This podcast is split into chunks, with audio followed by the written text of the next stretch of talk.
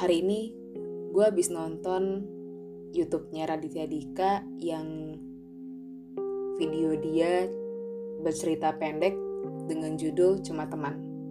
Kenapa gue bisa nonton video ini? Karena awalnya teman gue nyaranin buat nonton itu. Dan iya, gue terbawa ke satu waktu di masa lalu di mana sama seperti film itu jatuh hati sama sahabat sendiri. Gue adalah perempuan yang susah buat deket sama cowok. Mau itu jadi teman, sahabat, apalagi sampai punya hubungan spesial. Mungkin teman dan sahabat cowok gue bisa dihitung dengan jari. Sampai akhirnya, gue menyadari kalau gue jatuh hati sama salah satu sahabat cowok gue gue telat banget buat sadar kalau gue udah jatuh hati sama dia. Iya, gue telat banget buat sadar akan hal itu. Hal-hal yang menyadarkan gue kalau gue ada rasa adalah waktu itu gue tiba-tiba pengen banget tampil menarik dengan baju-baju yang terlihat manis. Padahal gue tuh aslinya kalau pakai baju ya udah bodo amat aja. Yang penting enak dipakai deh. Tapi sama dia, gue pernah sengaja pakai baju biar menarik perhatiannya di lain waktu gue ngerasa gue pingin banget lama-lama ngobrol sama dia. Gue ngerasa pengen deket terus sama dia. Dan gue masih inget waktu itu gue dia dan sama beberapa orang lainnya pergi ke pantai malam-malam. Kemudian gue ngebayangin gue bisa duduk berdua di tepi pantai sama dia dan kita ngobrol. Tapi sayang itu nggak terjadi karena kita posisinya lagi pergi bareng-bareng. Cuma akhirnya hal-hal itulah yang menyadarkan gue kalau gue akhirnya udah jatuh hati sama sahabat gue sendiri. Singkat cerita, akhirnya gue mengakui perasaan gue. Dan surprisingly-nya ternyata dia juga merasakan hal yang sama. Tapi sayang, kita punya rasa yang sama di waktu yang berbeda karena dia mengakui kalau dia pernah jatuh hati sama gue waktu sebelum gue mengakui perasaan gue.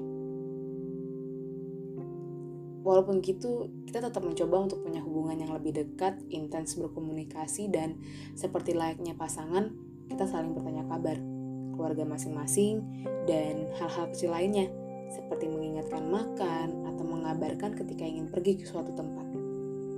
Tapi sayang, itu gak bertahan lama karena gue bisa ngerasain kalau dia belum punya perasaan yang sama kayak perasaan gue ke dia. Iya, karena seperti yang gue bilang sebelumnya, kita merasakan rasa yang sama di waktu yang berbeda, tapi kita tetap berusaha untuk menjalani hubungan yang lebih dari sebelumnya. Sampai akhirnya dia bertanya, apa alasannya gue bisa jatuh hati sama dia dan buat apa hubungan ini dilanjutkan. Di sanalah semua cerita harus selesai, karena gue gak bisa memberikan alasan yang dia mau. Iya, gue gak bisa memberikan alasan kenapa bisa jatuh hati sama dia. Sama, kayak di videonya Raditya Dika. Gue gak bisa ngatur hati gue kenapa harus jatuh hati sama dia dan dengan alasan apa karena yang gue tahu gue cuma merasa gue pingin dia gue seneng saat sama dia gue pingin berlama-lama dengan dia dan gue ngerasa nyaman gue sampai mikir apa jatuh hati harus punya alasan yang logis? Apa jatuh hati nggak bisa dari hati aja dan dengan perasaan aja? Gue sampai ngerasa bodoh dan bersalah bisa jatuh hati tanpa alasan. Tapi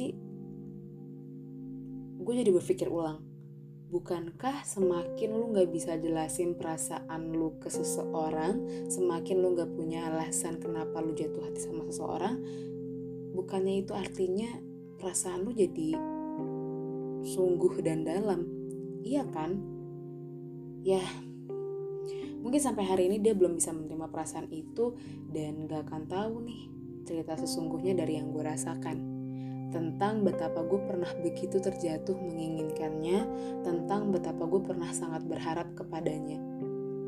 Tapi ada satu hal yang gue sesali dari cerita ini. Sejak itu, kita udah gak berkomunikasi lagi sampai saat ini. Karena dari gue pribadi gue ngerasa kecewa dan terluka banget dengan semuanya.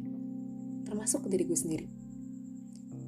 Kalau gue tahu akhirnya begini, gue ngerasa lebih baik kayaknya gak usah bilang apa-apa deh ke sahabat cowok gue itu kalau gue punya rasa.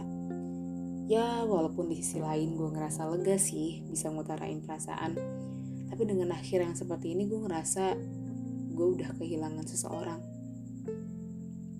Dari gue pribadi, gue gak tahu mana yang lebih baik.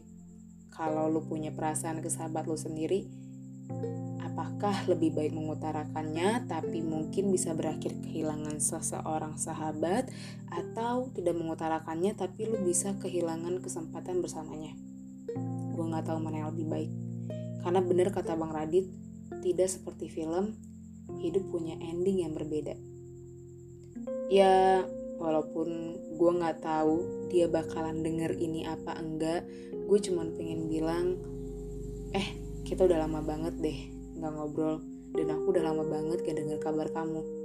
Aku cuma berharap semoga kamu, mama, bapak, adik, dan mbakmu sehat selalu.